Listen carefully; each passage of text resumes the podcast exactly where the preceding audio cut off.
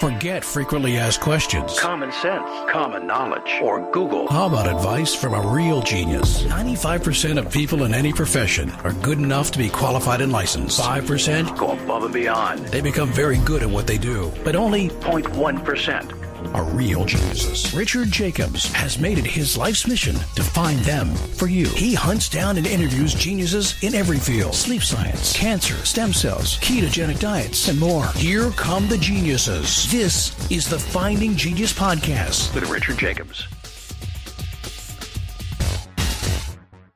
Hello, this is Richard Jacobs with the Finding Genius podcast. I have Byron Johnson. He's a distinguished professor of social sciences at Baylor University. And the topic we're going to talk about today is uh, more God, less crime, and objective religion. So, Byron, thanks for coming. My pleasure. Good to be with you. If you would, tell me a bit about your background and uh, what, what kind of work you're doing today in this moment once you go through the history. Sure. I'm trained as a criminologist, and I've been doing criminology research for 35 years, I guess, now. But over over time, instead of narrowing the expertise, which is what typically happens these days, you kind of carve out a little niche that you know quite a bit about, and you focus on that, and you don't know much about everything else. But I was trained as a criminologist, and slowly but surely over the years have tackled a number of issues outside of criminology. And so my interests have expanded. And just a, an example of that is our current, most recent project is on human flourishing. And um, so it's a global study of looking Oh, at, that, that's a crime in itself. I'm just kidding. Go ahead. yeah, uh, looking at physical health, mental health, well-being, and uh, the role that religion plays in helping people and societies to flourish. So just Oh, a, li- a little different than the kinds of things that I was initially trained to do.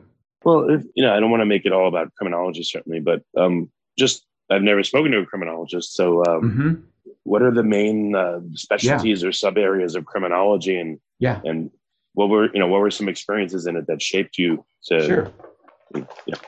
Yeah, criminology has a bunch of sub subfields, and so some people are interested in economics and how um, those issues related to the economy influence crime. So, for example, poverty, unemployment.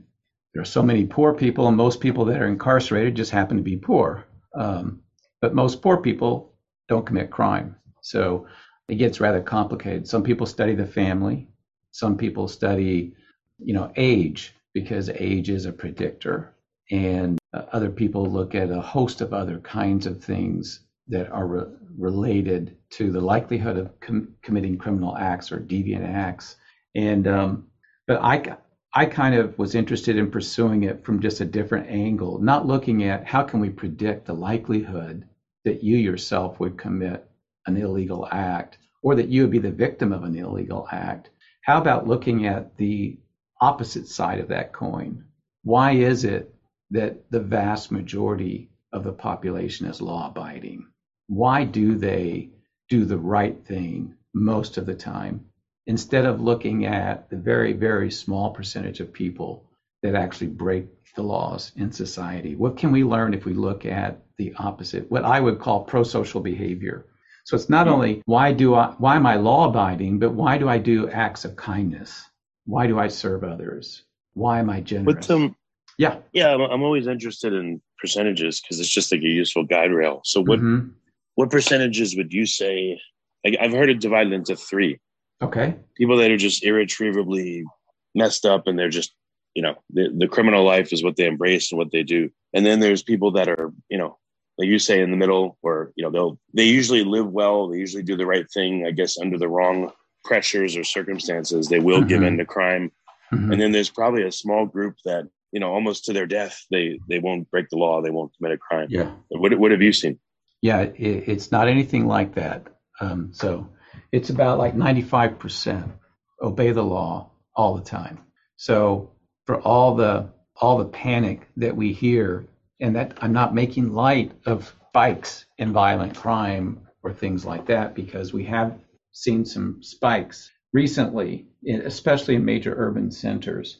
But the likelihood of criminal acts happening is something that's relegated to just a very, very small percentage of the population.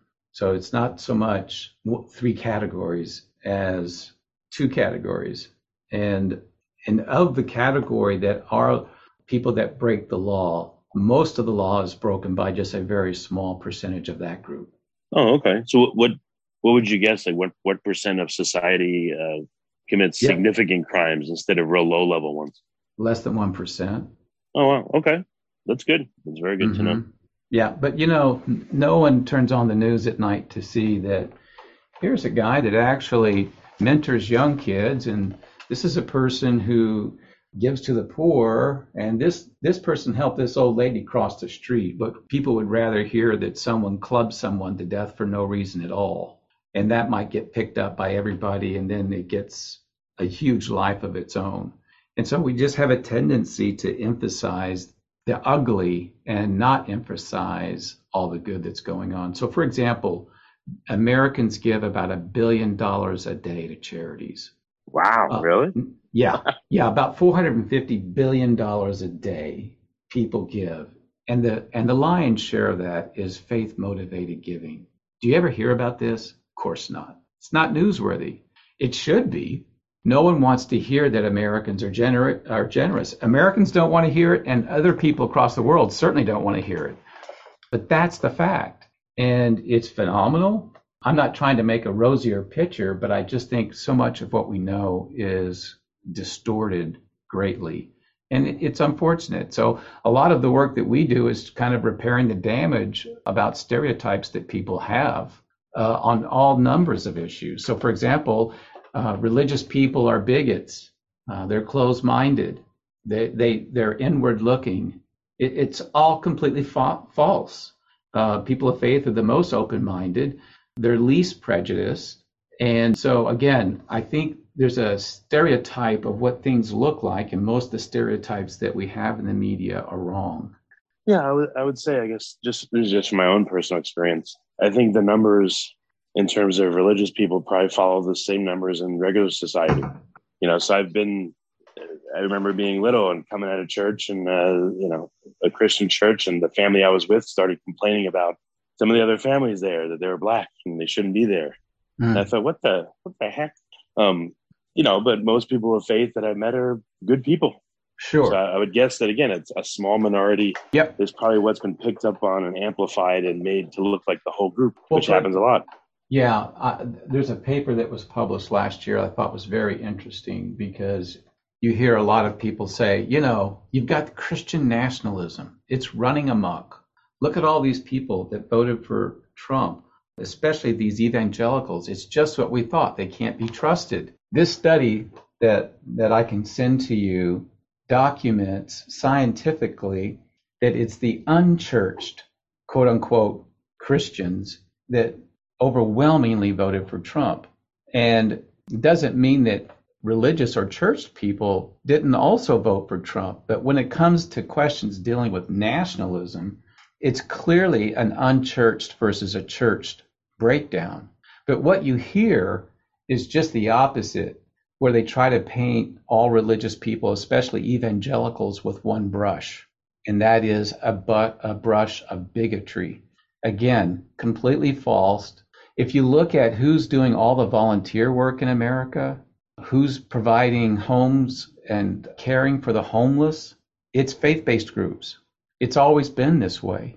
And but it goes completely unrecognized. And so the kind of work that we do, we study the role that religion plays in taking people who have erred people who have become addicted to drugs can can religion help get them off of drugs and help them remain sober? The answer is by the way a big fat yes. And can people who are incarcerated who've done terrible things can they turn their lives around? And can they get a new identity to replace this old ugly identity? And the answer is yes. These these are not assumptions that we're making. These are the result of tons scores and scores and hundreds of empirical studies.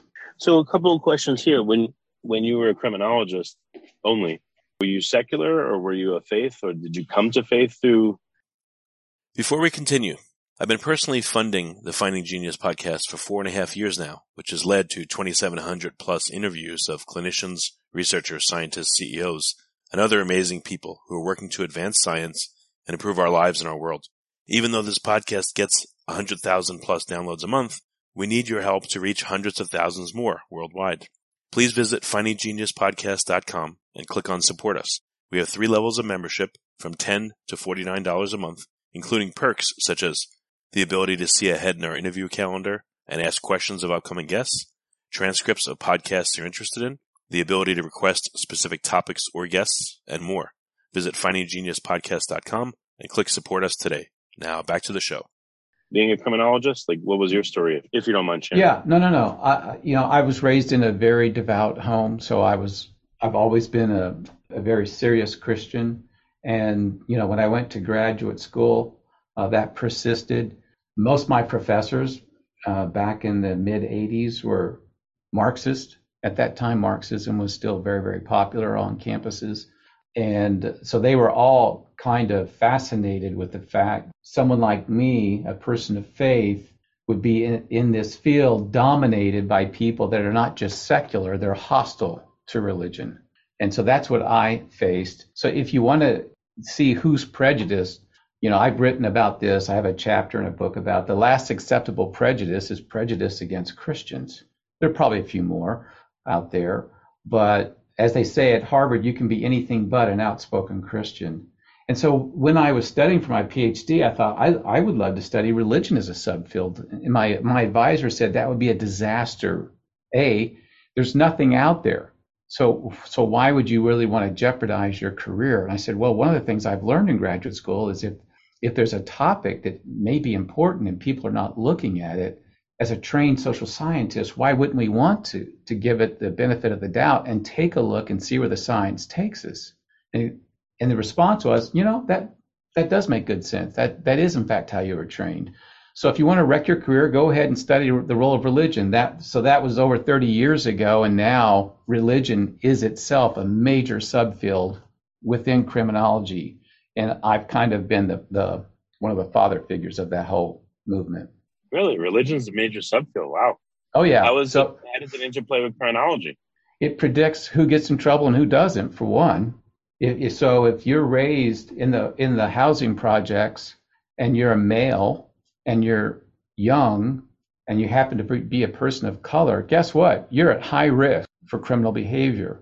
But if you have all those characteristics and you are raised within a religious family and you're embedded within a faith community, it changes that outcome dramatically. So just just the intervention of being raised within a faith community is is incredibly protective. So religion is a protective factor not only for who gets into trouble and who doesn't, but for who uses drugs and alcohol to excess. It's a protective factor for marriages. The list goes on and on. It's a protective factor against divorce. And so religion is really one of the more powerful variables out there. So we know this in a whole bunch of fields, including medicine, but now we've come to appreciate it's the case in criminology. And so next week I'm going to Atlanta where the, the national meetings will be held. And I'm, I'm doing an author meets critic on our most recent book called The Restorative Prison. But I'll be just one of many, many sessions where 5,000 criminologists come and talk about everything you can imagine, but religion will be one of those areas. Okay. Well, um, so it's predictive of whether people will fall into criminality, but um, once people do, of the people that commit crimes, you know, large and small, how does uh, faith interact with them after they commit the crime and now they have to deal with the justice system? Like, what have yeah. you observed there? Yeah, for a lot of them, they they wind up incarcerated, and then there are a host of ministries that are are dedicated to helping people that are in prison. And so it's not like they just come in and do Bible studies, although clearly they do that. And we have done research on Bible studies, and we find that Bible studies are really protective. I mean, they help they help guys get a new identity. They help them give their lives away in service to others. We even studied inmates in a prison in Louisiana called Angola, largely recognized as the worst prison in America, corruption run rampant, violence rampant, and everybody's serving life just about in the entire prison with over 6,000 prisoners. And they started a Bible college there in 1995 that completely tra- changed the prison. And so we've written at length about this, not only in a big book, but also many papers showing that these guys who have no hope of getting out of prison actually become completely different people. And they do these incredible acts of service for others that are also serving life. And so, really, like, oh, like like what? Like acts of well, like counseling. A lot of guys are dying in prison because they're not getting out. And so when we were doing the study, about three inmates a month would die, and the inmates do the funerals. And so they, and then when their loved ones on the outside die, and they can't even be there for the funeral, these other inmates minister to the inmates who are grieving. Oh, um, okay. They also provide counseling to inmates that are getting ready to be killed uh, because they have the, the death penalty in place in Louisiana. And so these guys actually tithe. I don't know if you're familiar with the concept of tithing, but this is where people actually give a percentage of their income back to the church. These inmates tithe. The inmates tithe. The inmates Making tithe. what, what do they make a dollar a day or something? No, uh, yeah, it, it's it's it's pennies that they make, but they they can receive money from a family member and it's deposited into an account so that they can buy certain kinds of things from the commissary in a prison. And what little they have, they tithe to these inmate-led congregations. And so, you know, when you study these people over over time, like we have for for years, you you come to find that these changes are authentic and that inmate on inmate violence is drastically reduced, inmate on staff violence reduced, suicides almost non-existent. And so it's this instead of thinking as pr- of prisoners as liabilities that must be managed, how about thinking of prisoners as assets that need to be cultivated to improve our prisons? So most of my secular colleagues would say that the answer for our current prison crisis is to let everyone out, or even better, destroy the prisons because they're so they're so bad. And I would say that the answer for our prisons lies within our prisons. It's the inmates themselves, inmates that, that find God, find hope, find meaning and purpose that they never had outside. I've, I've been told by hundreds and hundreds of inmates, I hate that I did all those things, but at least now I can admit I did them. I'm glad I'm here because my, I got my life back. I found my life here. And now I want to help others. And so there are many inmates that would say, and I think that they're right, you know, we want to help people on the outside who don't have the peace and contentment that we do. Because as you probably know, Rich, suicide, depression, anxiety, uh, what we call deaths of despair, suicides, and overdose deaths are at record highs and have been increasing every year now for some time. Yeah. And so you could argue that people that live in the free world like you and me are more confined than our prisoners who are behind four walls. And so for many of them, they have found a freedom that if you go in and you watch, you have, you, you, know, you, you can see it, you can feel it, and then we can actually measure it. Yeah, that's amazing. Well, I know, you know, a, few, you know, a few friends. Uh, one of them, the the church did like a, a ceremony, on, a ceremony, sorry, a seminar on how to have a better marriage. Um, you know, I've seen ones on how to, you know, how to raise children and difficult children, et cetera. So I've seen that there's many faith-based organizations that have really provided great, great coursework and great to people. So it echoes what you're saying. Yeah, except it's from the least likely place. So, you know, so I've heard prisoners tell me for decades the next great awakening is coming from the prisons. Not not from another Billy Graham, but from the prisons themselves. And that's why for some of these prisoners, uh, that used they used to have so many volunteers that go in, which they still do, and it's great to have volunteers. But in some of these prisons where the inmates are so active and they've now gone to seminary and they've become what they call field ministers, these guys lead congregations, they lead worship in the prisons themselves, um, and they're so much more powerful than people coming in from the outside. And, and so it's it's just like what we've learned in missions in general uh, it's great to do missionary work, but once people that are indigenous are trained, they're much more effective than people from other places. And I think that this is what we're finding in prisons and we're finding it in drug treatment programs too. After all, if you were an addict, who do you think would be better to help you with your sobriety? Someone who's never experimented with drugs and don't know what they are, or someone who used to be an addict and has gone through the same things that you have, but now they've been sober for 20 years? Yeah, no, it makes sense. Um, what, what about the criminal justice system itself? Are there any mm-hmm. faith based police groups or judges or prosecutors, or is that yes. invisible and you'll never see it? It's all there, but it's under the radar. So there are tons of faith based programs. Every church that I've ever attended has people that are doing volunteer work within the criminal justice system. And so the, the most recent book that I'll be responding to at the criminology meetings next week is called The Restorative Prison. And it basically documents how faith is transforming prisons, but with faith based solutions, not government solutions. Not that the government can't be a great and active participant, but that faith really is, and this kind of goes back to the founding of jails and prisons in America. Faith was a part then, and it's going to be a part, and it always has been a part of our system. But now we have empirical data to, to demonstrate just exactly how it can be effective and how it could be replicated. And in fact, we're doing studies now in other parts of the world, and we're finding the same thing.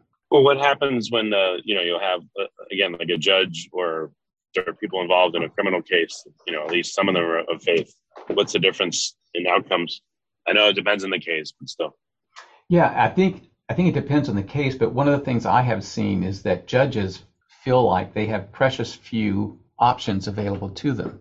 Sometimes this person has done something that's illegal. It needs to be punished they know sending this person to prison is a bit harsh. They would rather not. But they know if they put them on probation and there's no oversight, which unfortunately happens in so many cases, that these people aren't going to be monitored and supervised in a way that they need to be. So, what would be another option? Well, they don't have one probation or incarceration. And so, for years, criminologists have been trying to come up with an array, an array of options that are in between prison and in between probation. You know, you've heard of some of these like boot camps that were they were a utter disaster. All the data pretty much indicated that.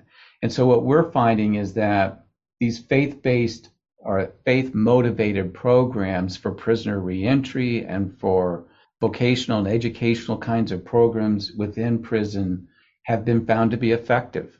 And so what we what we're arguing for is that the government should be open to these kinds of programs and not try to hinder them, but allow them to flourish because after all, the government is interested in a safer society and a safer society is one where an offender truly is re- rehabilitated when they come back into the society and most of them are coming back. So i think for a lot of people they would say yes anything that would help these guys get better i'm for it. And um, so that's the kind of work that that we've been doing, and it's kind of now connecting to this new work that we're doing on flourishing because what we would argue is that inmates who can turn their lives around are just perfect examples of what it means to flourish. Hmm. How effective have been, uh, you know, some probationary programs, et cetera, that again have a faith component to them versus not? And are they prevalent? Mm-hmm. Are they mm-hmm. very rare? No, they're not. They're not prevalent at all. So because probation is a a government program.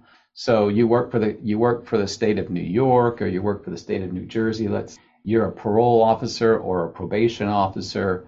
They're not hiring you to run a faith-based program, but there are faith-based programs within most communities that probation officers and parole officers could clearly recommend that one of their clients could participate in them. The key, and this is where it gets tricky, I'm a judge. I can't sentence you to a faith based program. Why? Because it needs to be voluntary. So what I could do is I say, here's here's a program. You've all, obviously have a, an alcohol issue. You can go to this program. It's a secular program that deals with substance abuse, or this is one run by the Salvation Army. You you pick the Salvation Army one. Oh, by the way, that one is faith based, and one of the key elements of that particular program is belief in Jesus.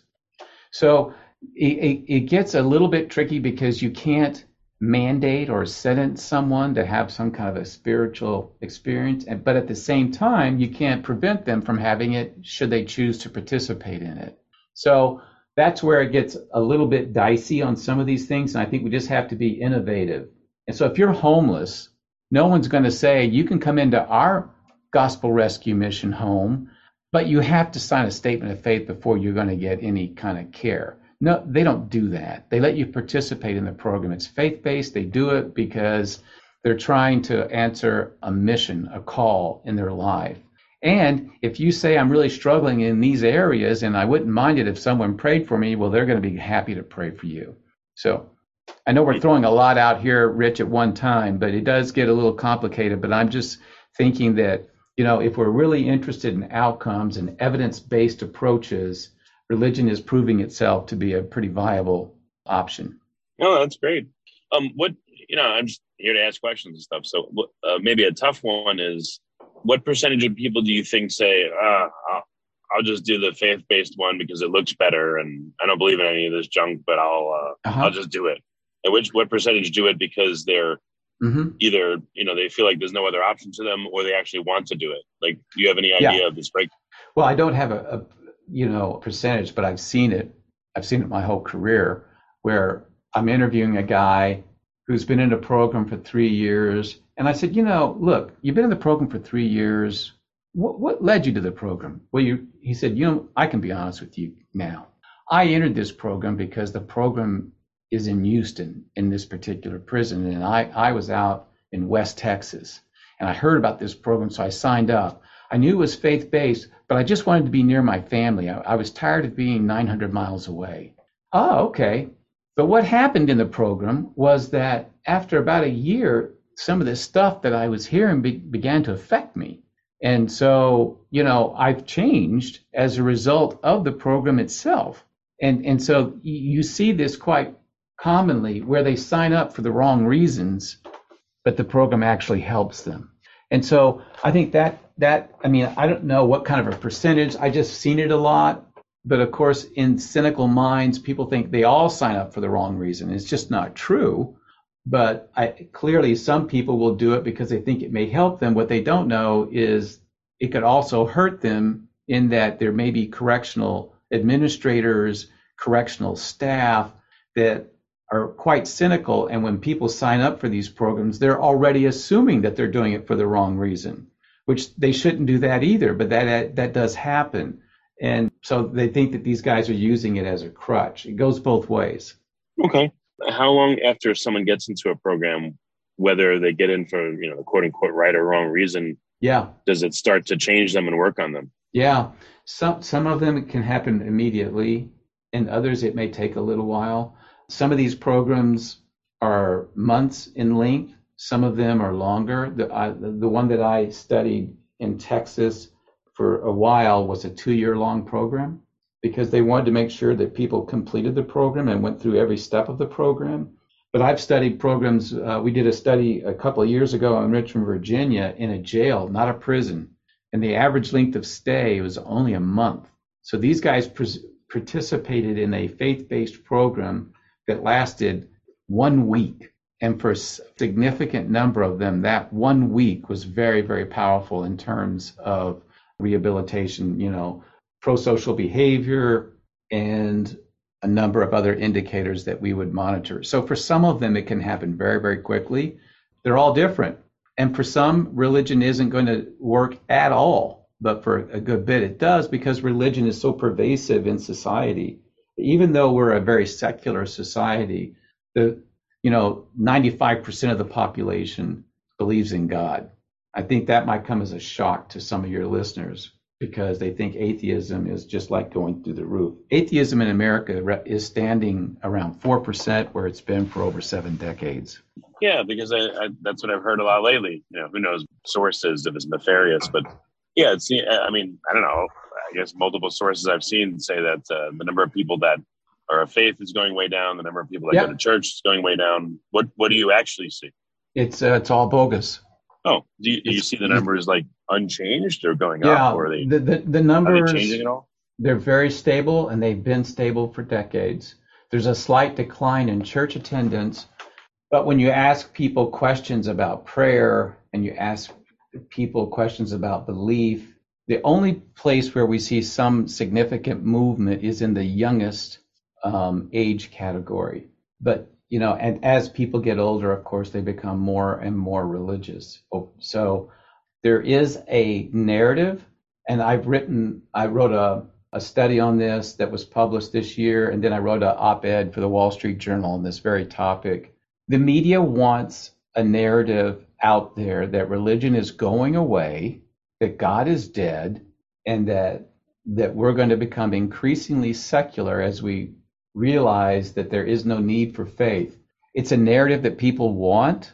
It's just never going to happen, and there's no hint that it will happen. And so, yes, attendance may be down, but you know, if you look at uh, the pandemic, that drove ten- attendance down. But what it also do did was to kickstart an electronic revolution within houses of worship.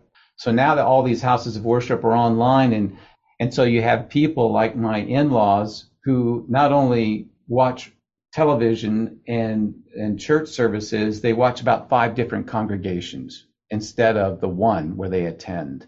Thank you, pandemic. And so, in many ways, if you look at uh, talk to people at Facebook, they'll tell you one of the biggest drivers on the internet is religious broadcast and religious services. So there are They'll, Bibles. they'll also tell you that uh, you know they shut your account down a lot Yeah. of times too. Yeah, and and so I, I think at times uh, we're, we're we're led to believe the wrong things, and people think if you hear it long enough, you'll believe it. Just like you were saying that you know America is a faithless place. Yeah, but about 95% believe in God, but it's becoming faithless. So where are all the studies indicating atheism is on the rise? They don't exist. We've got studies proving just the opposite, but yet this narrative is so powerful because the media, I think, wants to tell a certain slant in their story making about faith in America. I guess just to, to make a bad joke, people are putting their faith in uh, in the narrative that uh, faith is going away. Yeah, that's about right. That's right. So all that you've learned, what um, how do you put it into practice to better, you know, the the treatment of prisoners or better their outcomes? I mean, what what kind of programs have you come up Yeah. with or helped foster Yeah, w- yeah. We just we evaluate programs all the time, and if these programs are effective, you know, in everything we do, we publish. So maybe I can give people an address where they can go and just read this stuff for themselves. All of our all Sure. of our all of our studies are published and they're there. So it's um, www.baylor b a y l o r i s r baylorisr.org. And if they go there, they'll just click on me. I, I, I, I founded the Institute back in 2004. It's the Institute for Studies of Religion. And if they click on my face, they'll see another area where they can click on studies. And so all our publications. And so we, we're continually uploading the website so people can download these publications for free. And, you know, these, the, these, we don't just make accusations. All of our stuff is published in scientific journals and and adding to that is the fact that most of these journals of course not well actually almost all of them are completely secular and so for us to publish studies on religion in a secular journal that's reviewed by academics is, is not something that's easily done and so the Yeah, data the data are clearly powerful and that's why we keep getting our stuff published Yeah, uh, one last question. It's probably going to sound out of turn, but um, it just popped in my head. What what does the um, the prison population or the people you work with have to tell us about why they're suffering in the world? And I know that's a huge question. You know, why does God allow suffering, or why is there suffering? Do they have a better answer because of their experience in life? I, you know, I don't know. Um, I, I, I wish you had a couple of inmate ministers right now, Rich, on the call to see how they would answer that question. But I think most of them would say we live in a broken world. And, you know, a lot of this pain and suffering that happens certainly isn't pain and suffering that God has caused. It's pain and suffering that people have caused. And, you know, it's like blaming God for the fact that we, we have pollution. We don't deny we have it. We have it. Uh, no one's happy about it that I know of. But, th- you know, this is what happens. And so, but what if there's a way in which people motivated out of a, a particular calling can bring relief of that pain and suffering that people experience? I see it every day. What if they can do that? Can they make the world a better place? I certainly think that they can. That's obviously what we're hoping to do with the global flourishing study is recognizing that a lot of people are not doing well. And what can you do about it? Well, one of the things we want to find out is what determines how people flourish and, and why are some people not flourishing.